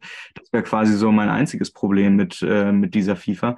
Ich glaube auch tatsächlich, dass, ja, also ich meine, wenn wir einfach Menschenrechte ranlegen oder wenn wir da einen eigenen Kriterienkatalog anlegen, dann stelle ich mir so ein bisschen die Frage, ob wir überhaupt jemals wieder irgendein großes Turnier veranstalten können, weil Menschenrechte sind überall nur eine Utopie. Sie sind eine Utopie, die über kapitalistische Verhältnisse hinaus zeigt und die uns eigentlich einen Richtwert geben sollten. So dahin muss es gehen. Da sind wir aber eben ganz offensichtlich noch nicht. Und wenn ich mir angucke, wo die nächste WM ist, nämlich in den USA, Kanada und Mexiko, dann habe ich mit den USA und Kanada gleich zwei Kernländer des globalen Nordens, die ja ihre eigenen indigenen Bevölkerung bis heute systematisch ausgelöscht haben und sie bis heute verdrängen, neokoloniale Politiken an den Tag legen und darüber hinaus auch noch im Sinne der USA während der Corona-Pandemie ganz offensichtlich aufgezeigt haben, dass sie ein Failing State sind. Also in den USA gab es während der Corona-Pandemie im Jahr 2020 über 60 Millionen Menschen, die arbeitslos geworden sind und denen nicht richtig gehol geholfen werden konnte, weil die USA bis heute keinen funktionierenden Sozialstaat haben. Also dann, dann ist tatsächlich die Frage, wo fangen wir an, wo hören wir auf bei dem ganzen Thema? Dann könnte man sich irgendwie versuchen, das moralisch irgendwie ein bisschen so hinzuklabaustern, dass ja der böse Schurkenstaat Katar dann irgendwie auch so aus rassistischen Antrieben heraus, so, weil man ja so als Weißer dann darauf guckt, ja, ja, hier die Scheiß und so, dann kann ich ja rassistisch begründen, dass Katar schlimmer ist als die USA, weil die USA machen das ja, um uns Demokratie zu bringen. Äh, ganz offensichtlich helfen sie nicht in der Verbesserung der Lebensverhältnisse der Menschen. Und deswegen, ich glaube, Alina Schwärme hatte ein paar interessante äh, Punkte dazu beigetragen. Sie hatte nämlich vorgeschlagen, das ganze Thema WM und auch EM und Kontinental- und Weltmeisterschaften mal ein bisschen von den Nationalstaaten loszukoppeln und das quasi an Regionen zu vergeben. Und zwar dann auch eben genau unterhin oder Berücksichtigung darauf, dass wir eben genauso eine Kriterien wie Nachhaltigkeit und so dann eben wirklich besser auch anlegen können. Weil wenn wir mit Menschenrechten da irgendwo anlegen, man hat es gerade gesehen, es wird schwierig, aber es gibt natürlich auch so Möglichkeiten, auch so im Hinblick Nachhaltigkeit, wo man das oder eben auch schon vorhandene Infrastruktur, wo man das dann eben deutlich besser steuern kann. Es kann aber halt eben auch nicht sein, dass wir irgendwie, dass das Ergebnis dieser Debatte rund um diese WM in Katar ist, dass wir Weltmeisterschaften jetzt nur noch bei uns Weißen wieder in Westeuropa und den USA austragen können. Das funktioniert nicht. Und ich glaube, das zeigt auch so ein bisschen das Problem, was wir bei dieser WM in Katar haben. Das ist, es ist sehr viel da und es ist sehr viel ausrecherchiert, aber es, ja, dieses Framing ist an vielen Punkten echt schwierig. Die Kritik in Katar ist meist noch, oder an Katar ist meist noch sehr diffus gehalten. Und äh, Alina war auch bei der Diskussion und bei dem Panel in Hamburg mit dabei und hatte da den wunderschönen Satz gesagt, wir müssen aus der Fußballkritik eine Kapitalismuskritik machen. Ich glaube, dem kann man sich am Ende dann eben wahrscheinlich nur anschließen. Wir werden nicht die perfekte Weltmeisterschaft haben, solange wir den Profifußball in kapitalistischen Verhältnissen sehen müssen. Und da gilt es dann eben auch, den Blick auf die Fußballverbände zu richten. Das tust du auch in deinem ähm, Buch. Wir hatten es ja auch gerade mit der FIFA als jemand oder als die Organisation, die die Weltmeisterschaft vergift, gibt. Die Verbände haben, wenn man es betrachtet, ein fantastisch geschlossenes System entwickelt. Ähm, geschlossen, weil sie da da kommt keiner rein, keiner wirklich raus, eine eigene äh, äh, Sportgerichtsbarkeit. Da lässt sich offensichtlich ganz gut geben. Fakt ist aber auch, es gibt ja die Ideen auch in Deutschland mit alternativen Verbänden. Die Confederation of Football hatten wir auch schon mal einmal in einer Podcast-Ausgabe vorgestellt. Ein alternativer Verband, der seine eigenen Turniere ausrichtet und natürlich äh, vom DFB kritisch beeigt wird. Aber ganz offensichtlich muss man ja auch sagen, fühlen sich Vereine und damit auch deren Mitglieder und damit deren Anhänger im aktuellen System der Verbände ja sehr wohl. Es gibt da ja niemand, der ausbricht. Und irgendwie will das ja zur allgemeinen Stimmungslage, ich sag nochmal, Titel Krieg dem DFB, nicht so richtig passen. Wie erklärst du das, dass ähm, Fans in Banner aufhängen mit Krieg dem DFB, aber letztendlich in der eigenen Mitgliederversammlung des eigenen Vereins nicht kritisch hinterfragen die Zugehörigkeit zum Verband, weil doch im Ergebnis sich alle recht wohlfühlen, oder? Ich glaube, das hat nichts damit zu tun, dass sie sich wohlfühlen. Ähm, ich glaube, die Erklärung dahinter, und da kommen wir wieder zurück zu dem, was ich vorhin schon meinte, dieser Unterscheidung zwischen individualistischen und kollektiven. Weil auch, also ich meine, wir alle leben ja auch in kapitalistischen Verhältnissen. Wir kommen da nicht raus. Wir müssen Lohn arbeiten, um unsere Miete, unser Essen zu bezahlen. Und am Ende muss ich auch irgendwo arbeiten, wo es mir vielleicht ideologisch nicht so sehr passt. Äh, das kann man sich vorstellen, dass ich mir als Marxist da ganz grundsätzlich äh, schwer mit tue. Ich muss es aber dennoch noch tun? Ich komme da nicht raus. Das ist am Ende einfach ein Hamsterrad, aus dem ich nicht rauskomme. Und das Gleiche ist es ja eben auch bei Fußballfans. Die Alternativen existieren nicht wirklich, weil wenn wir uns selbst den Amateurfußball angucken, auch der ist in Deutschland ehrlicherweise vom Markt komplett erschlossen worden. Wenn wir uns angucken, was da selbst in der sechsten, siebten Liga gezahlt wird, da muss man ja ehrlicherweise sagen, es gibt nichts anderes bis auf den kapitalistischen Fußball. Und da auszubrechen und einfach zu ignorieren, dass diese Verhältnisse so sind, das wäre ja auch ein Ignorieren der Realität. Und ich glaube, das ist tatsächlich mehr die Hilflosigkeit und die Ohnmacht, die sich hier äh, widerspiegelt und die Frage danach, wie kommen wir überhaupt daraus? Also gibt es überhaupt noch einen Weg oder müssen wir uns nicht jetzt mit dem abfinden, was wir da haben und nach ja anpassbaren Möglichkeiten suchen? Das ist tatsächlich eben diese diese Widersprüchlichkeit, in der wir uns bewegen. Ich meine, das ist ja auch die Widersprüchlichkeit, in der ich mich bewege. Auch ich ähm, muss ja auch ehrlicherweise sagen, ich habe nichts gegen den Erfolg meines Vereins, aber dass er eben sich auch nur dadurch erst hat einstellen lassen, dass mein Verein marktkonform und sehr klug in kapitalistischen Verhältnissen gewirtschaftet hat und das auch genau verstanden hat, dass eben das äh, Wirtschaften am Anfang steht. Ähm, Ja, das ist eben das große Problem, was wir haben. Und ich glaube auch, dass äh, es trotzdem Zahlen gibt und Studien, die sehr wohl ausdrücken, dass sich ein Großteil der aktiven Fußballfans ganz kritisch damit auseinandersetzen. Äh, Professor Harald Lange von der Uni Würzburg hat dieses Jahr auch in Kooperation mit der Hochschule, Gott, das weiß ich gar nicht mehr, wie die Hochschule heißt. Aber die haben eine Studie rausgebracht, die DFB-Basisstudie 2022, anderthalb, zwei Monate bevor dann der DFB-Bundestag zusammenkam. Und da kamen auch ein paar sehr wilde Zahlen auf einmal zustande. Da wurden quasi, ich glaube, knapp 5000 Leute von der Basis, also von den sieben Millionen Mitgliedern des DFB gefragt, wie sie so ganz grundsätzlich zu, zum DFB stehen, mussten ein paar Fragen beantworten. Da stellte sich dann auch raus, dass eine überwältigende Mehrheit äh, dem DFB auch die Legitimation entzieht, überhaupt den Fußball organisieren zu können. Also gar nicht auch so aus, ausgerichtet auf, der DFB kümmert sich nur um Kohle, sondern nee, nee, der DFB ist selbst zu dumm, ordentlich Fußball organisieren zu können. Selbst das sieht ja schon eine Mehrheit an der Basis so. Man muss aber halt eben auch ehrlicherweise sagen, wir haben keine Alternative zu einem verbandsgeleiteten Fußball. Und das ist, glaube ich, das Problem, wo wir dann eben nicht darauf zurückkommen können, dass einzelne Vereine daraus müssen, sondern hier müssen sich, hier muss sich strukturell wirklich ganz grundlegend was ändern. Und das, also das ist quasi so die Antwort der Frage. Ich versuche mich gerade wie so eine Schlange dazwischen zu schlängeln. Ich verstehe das schon, weil es eben auch nicht so ganz einfach ist. Nun haben wir eine, eine Zeit ja gehabt in der Geschichte, wo es mehrere Verbände gab und tatsächlich dann eben auch du den Bereich Arbeiterfußball ähm, hattest und das äh, letztendlich funktioniert. Aber wenn du mit Blick auf heute zum Beispiel in den Bereich Boxen guckst, dann hast du natürlich dort auch nur Verbände, äh, mehr Verbände, aber es ändert überhaupt nichts an der grundsätzlichen Entwicklung, sondern es gibt dann eben nur Möglichkeiten noch mehr breiter Möglichkeiten entsprechend viel zu verdienen. Der Sport ist dadurch nicht besser oder anders äh, äh, geworden in dem System. Weg von den Verbänden hin den Blick nochmal zu den Fans, die du auch bewusst in deinem Buch ansprichst und mit einer, ja, wie ich schon finde, bemerkenswerten äh, Kritik auch versiehst. Also wenn wir so relativ einfach, das ist zu einfach, aber du teil, wenn man die Fans in zwei Teile teilt, dann haben wir natürlich die einen, sagen wir mal so, die sich für das ganze Event interessieren, auch den Merch mitnehmen, sonstige Dinge, einfach Vater, Kind, was weiß ich, glücklich sind und auch mal ein, ein, ein, ein Shirt kaufen. Klar, dieser Bereich könnte was ändern, ohne Absatz, ohne kaufwillige Fans würde letztendlich eine Blase platzen. Das wird aber, glaube ich, nicht passieren, weil man sich ganz wohl fühlt. Also man geht eben ins ehemalige Zentralstadion, wird dort unterhalten, ein bisschen Musik fühlt sich wohl, das würde nicht passieren. Aber wir haben ja eine große kritische Masse in den Kurven stehen die eben auch ihre Position ähm, herausarbeiten. Wie bewertest du die Ultras? Kann man sagen, dass sie bisher das Schlimmste in der Entwicklung verhindert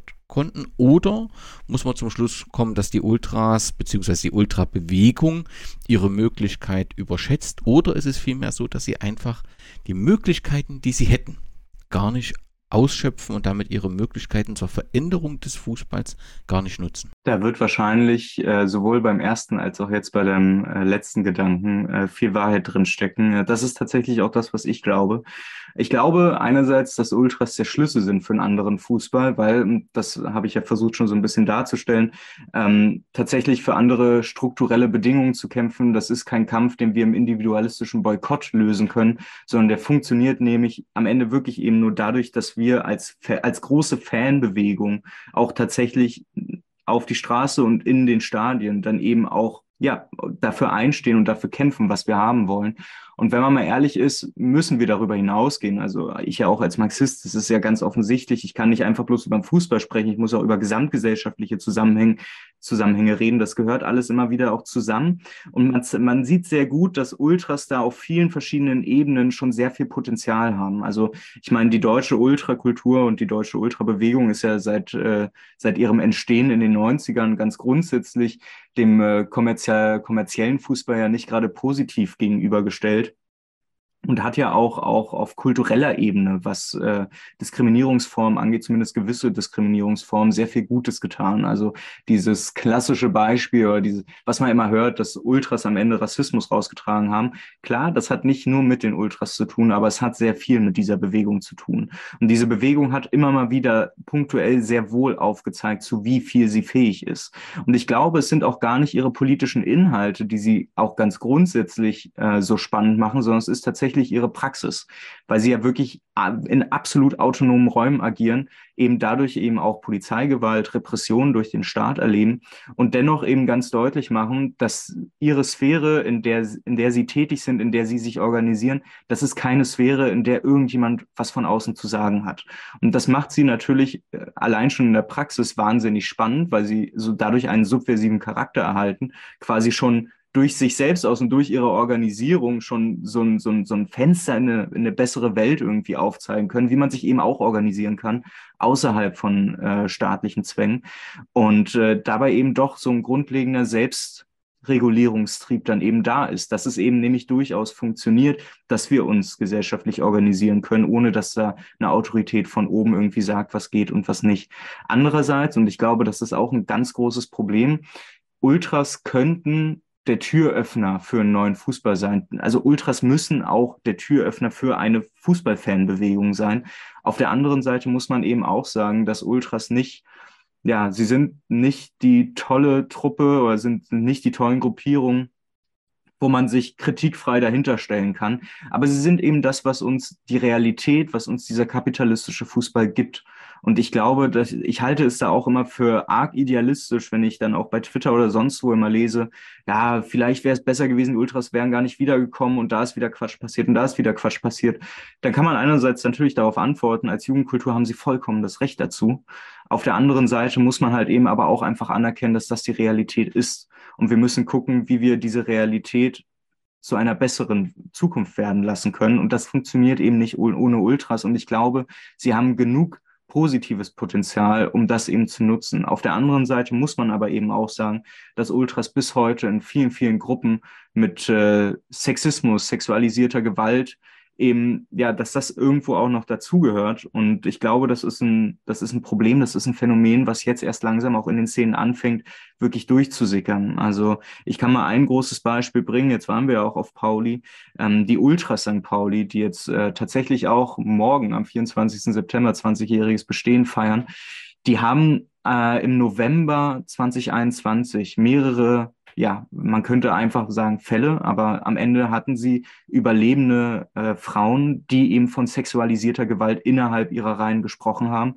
Das wurde öffentlich gemacht und diese, ja, Durcharbeitung, diese Aufarbeitung, die hat jetzt auch bis Juni, Juli diesen Jahres gebraucht. Und da brauchte es auch innerhalb der Ultrastrukturen viele Änderungen. Und man kann sich vorstellen, die Ultra St. Pauli sind so links, die werden von vielen anderen deutschen Fanszenen gar nicht richtig anerkannt da ist noch sehr, sehr viel zu tun, was da, was das angeht, dass auch nicht männliche Personen dort teilnehmen können, weil ich glaube, Ultragruppierungen müssen sich dementsprechend auch öffnen, ähm, weil ansonsten kannst du eben auch Mehrheiten auch in deinem eigenen Stadion nicht gewinnen, wenn du dann irgendwie auf nicht männliche Personen eben so reagierst, wie es Anfang 20-jährige Männer tun, die ähm, ja nicht ganz so genau wissen, was sie da irgendwie damit anfangen sollen, ihre Schwäche nicht beweisen wollen, dann geht es eben sehr schnell in so ganz dumpfes Gequatsche über. Das muss man, ja, da muss man aufklären. Ich glaube, da sind die Tendenzen, gehen auch in die richtige Richtung, aber es muss eben auch aufgezeigt werden. Ultragruppierungen sind nicht die tollste Bewegung, die wir jemals hatten, aber sie sind eben da, sie haben sehr viel Positives, sie haben aber auch Negatives und diese Widersprüchlichkeit muss man auch aushalten können. Du schreibst ähm, dazu auch, wer den Fußball vor dem Ausverkauf retten möchte, darf sich nicht in seiner Subkultur verstecken. Das hast du ja erklärt. Ist, bedeutet das aber auch, also es gibt ja auch von vielen Ultrabewegungen historischen Gründen sehr skeptisch gegenüber Medien, Positionen öffentlich machen, in Gesicht nach draußen zu zeigen. Das bricht in einzelnen Bewegungen, habe ich zumindest äh, das Gefühl, dass man ähm, erkannt hat, man muss dort im Prinzip auch einen Ansprechpartner hat, der für die Position gegenüber der Presse gerade steht. Bedeutet das das für dich auch zu sagen, sie müssen mit ihren Positionen und ihren Forderungen eben auch nach draußen gehen, nicht nur im inneren Bereich des Stadions aktiv sein? Ja, das äh, mag schon sehr wohl stimmen. Ich glaube aber auch gar nicht, dass es da so ganz grundlegend um das Nutzen medialer Öffentlichkeit geht. Klar, das kann man auch machen. Und ich meine, das haben auch ganz andere soziale Bewegungen, wie zum Beispiel Deutsche Wohnen Co. enteignen, auch gezeigt, dass es sich lohnen kann, äh, über einen medialen Diskurs zu versuchen, irgendwie alle anderen vor sich herzutreiben, dass auch dann FDP und CDU, CSU sich äh, zur Mietfrage äußern müssen, eben genau mit den ekligen Antworten, die sie eben haben, nämlich Mittelfinger raus an alle Leute, die Miete zahlen müssen. Ähm, das mag schon relativ gut sein. Wir sehen aber dann doch ehrlicherweise, also da müssten Ultras auch einfach gegen Dinge ankämpfen, ich meine, ich glaube, viele werden es noch im Kopf haben. Das war 2011, 2012, als Johannes B. Kerner dann in einer ganz großen deutschlandweiten Ta Talkshow dann irgendwie eine Kinderpuppe mit einem Bengalo angezündet hat. Das sind Bilder und das ist, das ist so ein hirnverbrannter Quatsch, dagegen anzukommen. Ja, da wissen wir, dass momentan auch immer noch der mediale Diskurs nicht dazu bereit ist, tatsächlich auch wirklich Inhalte und äh, kritisches Denken auf eine Art und Weise auszuhalten, dass wir darüber auch wirklich grundlegend immer sprechen können. Es ist ja mehr, mehr immer so ein Zwingen über irgendwelche Hundesohn-Plakate an Dietmar Hopp, dass man da irgendwie dann darüber so viel Aufmerksamkeit bekommt, dass man mal eine Talkshow geht und dann auch mal ein bisschen darüber erzählen kann. Aber ich glaube, das ist nicht der richtige Schritt. Ich glaube tatsächlich, dass der richtige Schritt schon ist, dass es in den Stadien immer weitergehen muss. Man muss am Ende eigentlich nur auf das aufbauen, was man sowieso schon hat. Ich glaube, es ist gar kein so weiter Weg. Und das soll hier auch deutlich werden. Es ist nicht unrealistisch, das, was ich hier skizziere. Politische Kämpfe sind nie unrealistisch. Man muss sich bloß der Perspektiven deutlich werden werden und man muss sich darüber deutlich werden, was man erreichen will und was man dadurch bekämpfen muss.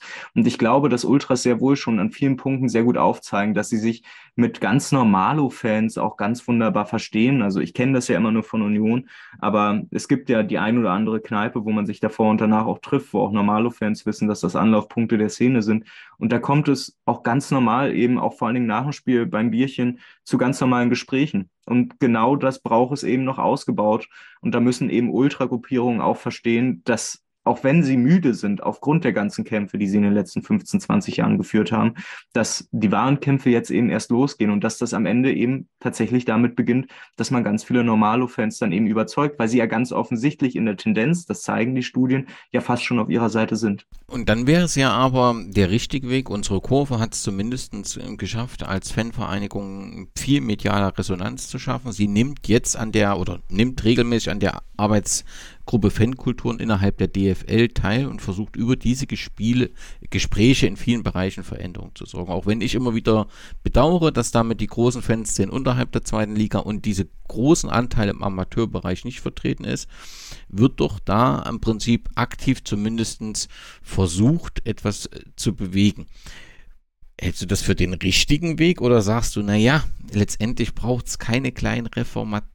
Kleine, kleine Reformation, es braucht eigentlich Revolution und deswegen ist das eigentlich der falsche Tisch, um etwas zu bewegen. Ja, also das, ja, ich muss dir vollkommen recht geben. Ich glaube, genau das ist es. Also, um die Leute mal ein bisschen reinzunehmen, äh, innerhalb der politikwissenschaftlichen oder innerhalb der marxistischen Wissenschaft gibt es ja schon seit 100, 120 Jahren die Grunddebatte Reform oder Revolution. Und äh, ich glaube, auf, äh, auf gesamtgesellschaftlicher Ebene ist das nicht ganz so einfach zu erklären, weil ich glaube, es ist beides notwendig, aber am Ende muss es eben auf eine Überwindung der äh, bestehenden Verhältnisse momentan eben hinauslaufen. Im Fußball, finde ich, wird es uns da ein bisschen einfacher gemacht, weil wir sind nicht mit unserer gesamten Existenz daran gebunden, dass dieser Fußball sich irgendwie erhält, sondern wir könnten auch mal zwei Jahre alle keinen Fußball aushalten. Wir könnten den großen Crash aushalten. Und ich glaube, deshalb macht es da die Beantwortung deutlich einfacher, dass wir im Fußball es eben genau dort als Sphäre schon darauf anlegen sollten, Revolution herbeizuführen. Ich glaube aber eben nicht, dass das funktioniert. Also wir werden nicht dem Fußball seine Wirtschaftsorientierung austreiben können, ohne dass das auch gesamtgesellschaftlich passiert. Das muss man schon dazu sagen. Nichtsdestotrotz finde ich das Beispiel, was du gerade gebracht hast, natürlich sehr ähm, ja, das ist das, wo, wo ich mich natürlich auch im zweiten Kapitel sehr mit dran aufhänge. Eben genau diese Tendenz von einerseits bekämpfen Ultras und aktive Fans die Verbände immer mal wieder und dann lassen sie sich aber doch gewissermaßen immer wieder einlullen, gehen an runde Tische und versuchen in den Arbeitsgruppen irgendwie für Verbesserungen hier und jetzt zu sorgen. Und ich glaube, dass das ein Weg ist, der tatsächlich nicht zukunftsorientiert sein kann. Ähm, auch wenn das natürlich die DFL bestimmt ganz anders sieht. Für die ist das die einzige Zukunftsorientierung, die sie haben. Aber am Ende ist es dann eben doch die Einhegung der Fans in den Status quo, dass sie sich besser damit abfinden können. Und dafür gibt es dann halt für Auswärtsfans ein paar weniger Regulierungen und ein paar mehr Freiheiten hier und dort in der Kurve. Aber das alles wird dann damit erkauft, dass man innerhalb dieser Leitplanken des marktkonformen Fußballs dann eben agieren muss. Und ich glaube, genau aus denen müssen wir ausbrechen. Du hast es mit dem Beispiel von St. Pauli schon angesprochen. Ein Themenkomplex ist das Thema äh, Sexualstraftat im Fußball. Ganz offensichtlich hat der Fußball hier ein riesiges äh, Problem. Und das ja nicht nur äh, in der, in der Kurve, wie das jetzt äh, auftaucht, sondern natürlich auch auf dem Rasen. Wir haben ja dort letztendlich Sexualstraftäter und das ist in einer deiner Podcast-Folgen ganz hervorragend herausgearbeitet worden, die in sämtlichen Ligen Europas und äh, äh spielen. Ist das ist Problem, dieses strukturelle äh, Problem, dass wir im Prinzip diese übersteigerte Männlichkeit auch in den Strukturen abgebildet haben, ist das ein wichtiger Punkt, der wirklich aufzuknacken ist, um eben auch den Fußball ja, äh, also hier in diesem, dass er dieses Problem lösen kann. Denn offensichtlich, also so offen wie jetzt St. Pauli damit umgeht, das ist uns allen klar, dass das in anderen Kurven überhaupt nicht diskutiert wird, weil das einfach weggeredet wird, dass es das gar nicht gibt und man möge sich doch nicht so haben und so weiter. Ähm, also wie schafft man es, dieses Problem also schafft man es eigentlich nur, dieses Problem anzugehen, indem man auch diese bestehenden Marktstrukturen komplett strukturell verändert und den Anteil der ja, ja, Funktionärinnen deutlich erhöht in, in, in, in allen Verbänden letztendlich und auch in allen Vereinen.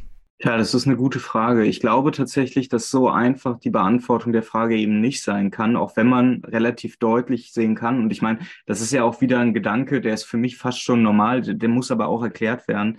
Die kapitalistischen Verhältnisse gehen natürlich ein Bündnis ein mit dem Patriarchat. Und patriarchale Strukturen sind am Ende ja genau dafür verantwortlich, dass wir all das sehen. Und patriarchale Strukturen haben auch schon vor dem Kapitalismus existiert. Die kennen wir schon seit über 2000 Jahren. Natürlich könnte man dann einfach sagen, und als Vulgärmarxist wäre es natürlich auch ein einfaches zu sagen, ja, wir überwinden den Kapitalismus und dann werden alle anderen Diskriminierungsformen auch weggehen. Das Problem ist aber, dass ich nicht eine Welt von morgen, dass ich in der Welt von morgen nicht eine neue Gesellschaft habe, sondern es sind die gleichen Leute wie heute, die einfach bloß in besseren Verhältnissen leben können, wir alle ein bisschen freieres Leben haben und uns nicht die ganze Zeit über solchen, solchen Quatsch wie, wie kriege ich Geld für die Miete ran, äh, uns sorgen müssen.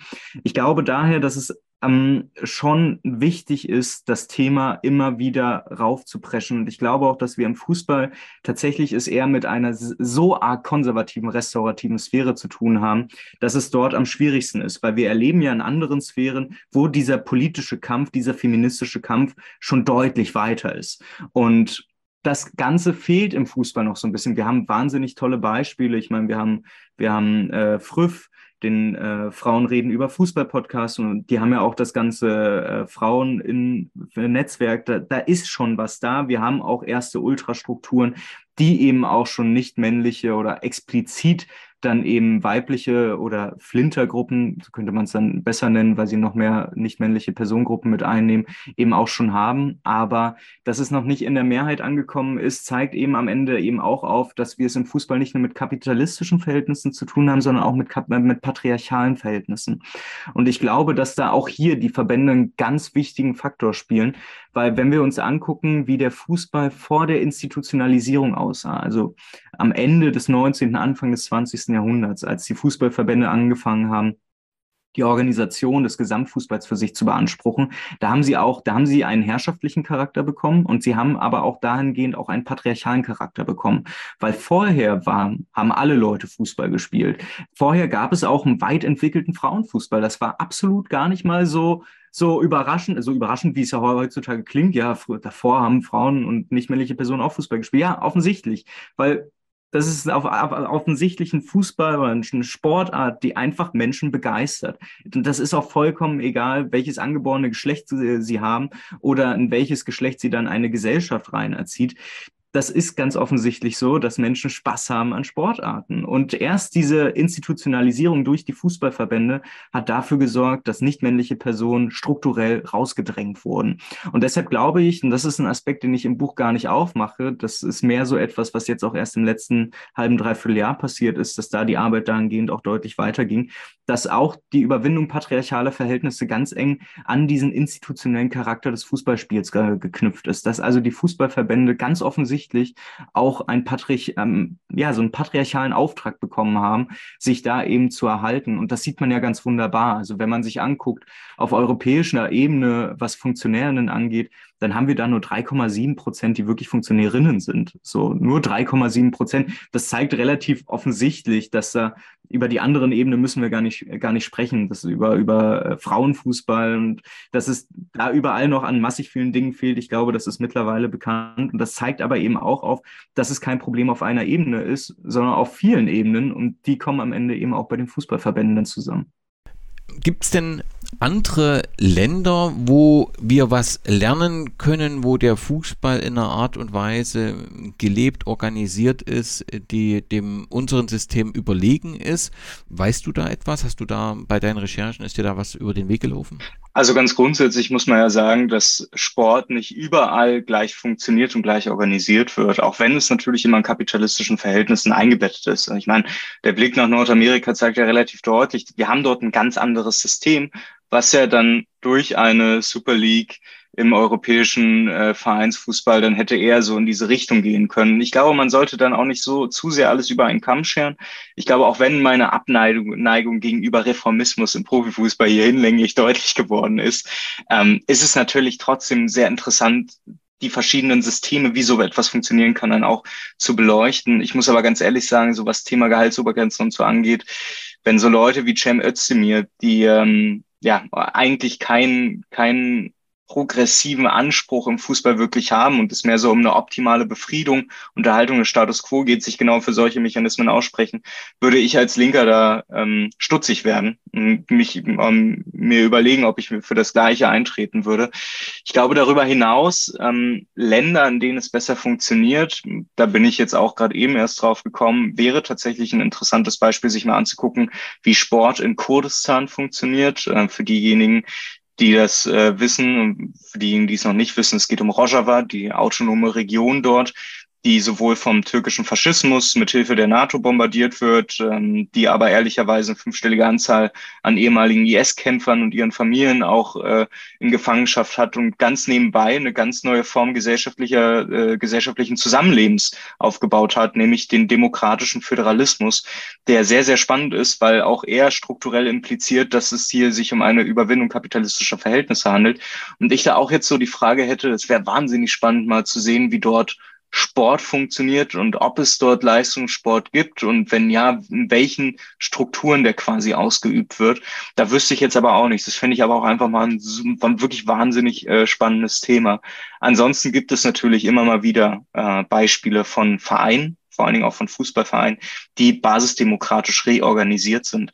Man muss man aber auch ehrlicherweise eben sagen, der Verein als Ganzes muss natürlich trotzdem innerhalb dieser kapitalistischen Verhältnisse gleich funktionieren. Also so sehr ich es auch gerne hätte und so sehr ich jetzt auch kritisiere, dass beispielsweise mein Verein Union Berlin zwar offiziell ein eingetragener Verein ist, aber ganz, also wenn man sich das mal anguckt, die demokratische Teilhabe echt, also komplett runtergeschraubt ist und man kaum noch was machen kann und ehrlicherweise diese Mitgliederversammlung sowieso egal ob beim DFB oder auch in den Vereinen, selbst bei den kritischen Vereinen, gefühlt fast immer nur Wahlvolk ist, wo jede kleine Erfolg auch groß gefeiert werden muss, weil es ganz offensichtlich zeigt, wie schwierig es ist, Wandel in diesen Strukturen herbeizuführen. Da muss ich dann doch sagen, selbst wenn ich bei Union Berlin quasi eine komplette Reorganisation beispielsweise in Fanräten sehen würde, der Verein müsste ja nichtsdestotrotz in den gleichen Verhältnissen eben leben und eben auch wirtschaften. Und äh, ja, von daher man merkt schon, es ist, es ist ein ganz schwieriges Feld, auf dem man sich bewegt, weil am Ende gilt das, was die Ultras Dissidenti von Düsseldorf mal gesagt haben. Die haben während der Pandemie mal ein Leitpapier rausgebracht mit der Überschrift, erst überwinden wir den Kapitalismus, dann holen wir uns den Fußball zurück. Das ist wahrscheinlich am Ende so das, worauf es irgendwie hinauslaufen muss. Ich glaube aber, dass der Fußball ein ganz wesentliches Feld ist, um Leuten aufzuzeigen, und auch sie zu organisieren gegen kapitalistische Verhältnisse, weil sie am Ende eben in ganz vielen Fällen menschenfeindlich sind. Dafür, ich bin mir ziemlich sicher, dass wir uns in zehn Jahren hier im Podcast wiederhören äh, werden. Was müsste bis dahin passiert sein, dass du sagst, also erstens hat mein Buch etwas bewegt und zweitens, äh, der Fußball bewegt sich in die richtige Richtung. Ich vermute übrigens in zehn Jahren, dass wir dann, wenn wir miteinander reden, äh, du Fan eines äh, ähm, Vereins bist, der einen Meistertitel hat, gewonnen hat. wenn, wenn, das, wenn das so weitergeht. Aber wo, wo sagst du, also ja, ob nur fünf Jahre oder zehn Jahre, wenn wir dort in die Richtung vorankommen, dann bewegt sich das alles in eine richtige Richtung? Ja. Das ist eine sehr gute Frage, weil ich glaube, dass äh, auch hier zweiteilt sich mein Blick so ein bisschen. Einerseits natürlich in die utopische Hoffnung, die ich gleich ausführen wollen würde, aber natürlich auch die realistische und die oder die realistischere, die ich auch momentan spüre, weil ich meine, das kann man mal auch offen sagen, dass wozu wozu ich jetzt hier auch erzählt habe, da versuche ich mir natürlich auch irgendwie ein Leben drauf aufbauen zu können und versuche das auch wissenschaftlich weiterverfolgen zu können. Das funktioniert aber eben tatsächlich auch nur, indem man eben für Drittmittel äh, Geldgeber in, eben attraktiv bleibt und äh, lustigerweise ist das auch mein Buch und mein Thema, was ich nicht gedacht hätte. Aber verbandsfeindliche Überlegungen scheinen auch bei Unternehmen sehr gut anzukommen. Ich glaube, wir sehen das auch schon im Ansatz, dass auch im Amateurfußball, wenn man nicht über über Kreisligatruppe irgendwie spielen möchte, dass es da auch schon Apps gibt und Startups, die so Apps anbieten, wo man sich dann und seine Mannschaft selber anmeldet. Ich glaube, das wird eine Entwicklung sein, die wir noch stärker sehen werden. Ich glaube auch, dass die europäische Super League irgendwann kommen wird. Ich meine, die Champions League ist ja am Ende auch schon ein relativ ähnlich abgekaspertes Spiel. Da muss man sich jetzt echt nichts mehr, nichts mehr vor den Augen halten. Und ich glaube auch, was die Entwicklung äh, der Fankultur angeht, werden wir natürlich das sehen, dass diese Entwicklung hin zum modernen Fernseher, Fernseher wichtig wird. Ich glaube, dass die Digitalisierung nicht so wichtig wird, wie sie gerade gemacht wird, im Sinne von dieses virtuelle Stadionerlebnis und so, kann ich mir nicht vorstellen, dass das am Ende wirklich mit der Realität konkurrieren kann. Ich glaube aber, dass wir es noch verstärkter sehen werden, dass Fans ja, keine Fans mehr wirklich sind, sondern dass diese Fans auch aus anderen Klassen der Gesellschaft kommen, eben aus bürgerlichen Klassen, denen es tatsächlich auch noch in 10, 15 Jahren sehr gut gehen wird, auch wahrscheinlich aus, aus einem wirtschaftlich-sozialen Milieu auch kommen, die auch diesen Herbst und diesen Winter gar nicht so arg viele finanzielle Probleme haben werden, die es sich dann eben auch mal leisten können, für 100 Euro pro Ticket irgendwie mal ins Stadion zu gehen, zu sagen, das war mal ein tolles Event. Das ist die realistische äh, Entwicklung. Die utopische, klar hoffe ich dann natürlich auch, dass Leute mein Buch da lesen. Ich bin da aber ehrlicherweise auch immer mal wieder so ein bisschen fatalistisch unterwegs und denke mir auch so, hey, komm, es ist halt ein Buch. So, und es ist halt, was soll ein Buch schon bewegen? Äh, da hat mich aber auch Christoph Ruf mal bei einem bei einem Auswärtsspiel, was wir gemeinsam im Blog der Sportvereinigung Bayreuth äh, verfolgt, ha verfolgt haben äh, in Wiesbaden, hat er mich auch beruhigt und meinte, es ist noch keine Revolution ohne Buch entstanden. Und äh, ab und zu muss ich muss ich ehrlich sagen, ist es dann doch beruhigend, äh, auch mal zu hören, dass es nicht nur Quatsch und Schwachsinn ist, den man da macht, sondern dass es tatsächlich auch äh, wirken kann. Und äh, ja, die Hoffnung, die ich momentan habe, ist, und ich meine, da bin ich ja momentan auch wirklich überall mit eingebunden und versuche da auch echt jetzt viel reinzugeben, dass äh, die gute Sache rund um die WM in Katar ist, dass sie eben mobilisiert ohne Ende. Und am Ende braucht es ein Bewusstsein, so blöd es klingt, auch wenn ich als Materialist ja immer diesen marxischen Spruch aus, ausrufen möchte, das Sein bestimmt das Bewusstsein. Das mag natürlich nur zu einem gewissen Teil stimmen, denn aus anarchistischen Perspektiven glaube ich auch ganz fest daran, dass wir Menschen ganz grundsätzlich einen Gerechtigkeits-, einen Freiheits-, einen Gleichheitssinn haben. Und ich glaube, dass da dieses Bewusstsein innerhalb der Fußballfans, dass bei dieser WM in Katar nicht nur singulär was schief läuft, sondern dass da ganz, ganz viel zusammenkommt und nicht nur beim Fußball, was aufzeigt, wie schlecht gerade alles läuft und das gemeinsam dann auch noch mit dem, was wir in der Pandemie erlebt haben, dass auf einmal wieder ja ein Gefühl da ist, dass dass man beschissen wird und dass es nicht einfach natürlich so ist und dass es natürlich so abläuft und dass wir das Ende der Geschichte erle erlebt haben, das ist nicht der Fall. Und ich glaube, dass wenn wir Katar nutzen und darüber hinaus uns auch jetzt mehr als denn je verstärkt die Frage stellen, was machen wir nach Katar? Dass wir nämlich aufzeigen, dass der Kampf gegen Katar auch ganz wunderbar im Rahmen des deutschen Nationalstaats geführt werden kann, gegen DFB, gegen DFL, dass wir da eben die Möglichkeit haben, deutlich besser zu mobilisieren und deutlich besser auch aufzeigen zu können, nicht, nämlich nicht nur innerhalb der Ultrakultur, aber da muss es anfangen, aber eben auch darüber hinaus, dass wir was verändern können. Und dann heißt es, sich die Dinge zurückzuholen, würde ich sagen. Und das lässt sich am Ende eben ganz einfach damit mit einem Begriff beschreiben, redemokratisieren. Wir müssen uns all das zurückholen, was uns geklaut wurde. Und ich glaube, Das äh, muss ich auch ehrlich sagen. Ich habe jetzt auch im wissenschaftlichen Kontext die letzten Monate immer wieder mit Leuten diskutiert, die am Ende auch wahrnehmen, dass im Fußball was falsch läuft. Aber dann reden die über eine gleichberechtigte Teilhabe aller Akteure, nennen dann Fans, SpielerInnen Sponsoren, alles in einem Wortlaut, wo ich mir so denke, Sponsoren haben nichts nix. Das ist ein, das ist ein Spiel für Menschen und das muss auch den Menschen gehören und genau darum müssen wir uns kümmern und das lässt sich nur unter dem Begriff der Demokratie fassen und da müssen wir den Begriff der Demokratie, da müssen wir mit dem auch kämpferischer umgehen, weil ich glaube, Demokratie heißt am Ende eben auch, dass wir uns als Gesellschaft auf ein Zusammenleben einigen können, ohne dass eine Autorität von oben uns sagt, wie Dinge zu machen sind sondern dass wir uns selbst organisieren. Und ich glaube, das kriegen wir auch im Fußball hin. Und das heißt wahrscheinlich am Ende auch nicht, dass wir uns Alternativverbände suchen müssen, sondern dass wir ganz grundsätzlich den Nutzen und die Frage von Institutionen auch im Fußball stellen müssen und es sich nicht vielleicht dann am Ende in zehn Jahren vielleicht dann doch eher dahin gemogelt hat, dass wir Vereine redemokratisiert haben und dass diese dann quasi auch sich basisdemokratisch über so Vereinsfußballräte dann über Regionen und dann deutschlandweit organisieren und das so organisieren und so ihre Regeln aufstellen, ohne eine starre Verbandsstruktur haben zu müssen. Keine Revolution ohne Buch. Nehmt euch diese Worte zu Herzen. Friede den Kurven, Krieg den Verbänden. Das ist das Buch, was wir euch heute äh, ans Herz legen. Im Papier Rossa Verlag ist es verfügbar und ich kann euch das sehr, sehr empfehlen. Wer mehr über Raphael wissen will, der schaut auf die Internetseite www.raphael-molter.org, findet dort Informationen über seinen Werdegang, sein Portfolio und natürlich auch den Link zum Podcast. Raphael, danke für dein unglaublich großes Engagement, dieses wunderbare Buch und deine Zeit, die du hier den Hörerinnen und Hörern zur Verfügung gestellt hast und über dich und deine Ideen gesprochen hast. Ich habe zu danken, es war mir eine Ehre. Das ganze Geld geblieben, was sie in die Schweiz überwiesen haben. Ich habe gar Geld überwiesen. Was sollen die doofen Fragen? Sind sie in ihrem Kopf nicht normal oder was? Unverschämt werden wir so Fragen zu stellen. Ich schaue ihnen in die Fresse. Mehr sind sie nicht wert. Das ist eine Unfug weg.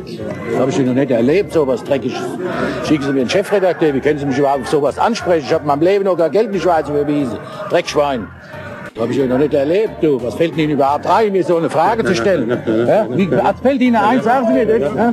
Sagen Sie mir, was, was, was fällt Ihnen ein, mir sowas zu stellen? Sagen Sie mir das. Aus welchem Grund? Es ist doch gut. Haben Sie einen Grund? Es ist doch gut. Mir das zu sagen. Sie sind ein Dreckschwein.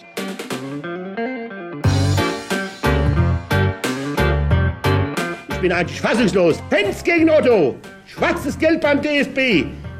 Sportlich nicht existieren. Es ist eine gezielte Machtjagd gegen diesen Verein und gegen dieses Präsidium. Kann doch alles nicht normal sein, sowas.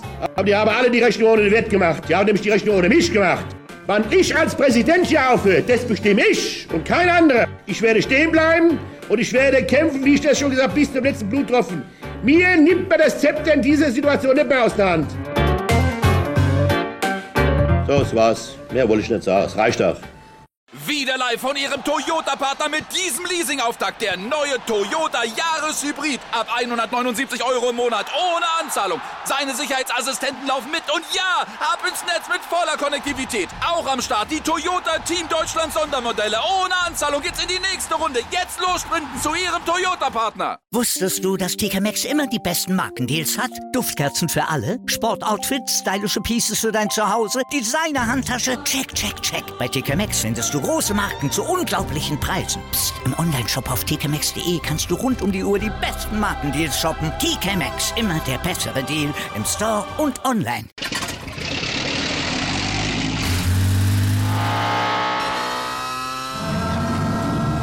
Von 0 auf 100. Aral feiert 100 Jahre mit über 100.000 Gewinnen. Zum Beispiel ein Jahr frei tanken. Jetzt ein Dankeschön, rubbellos zu jedem Einkauf. Alle Infos auf aral.de. Aral, alles super.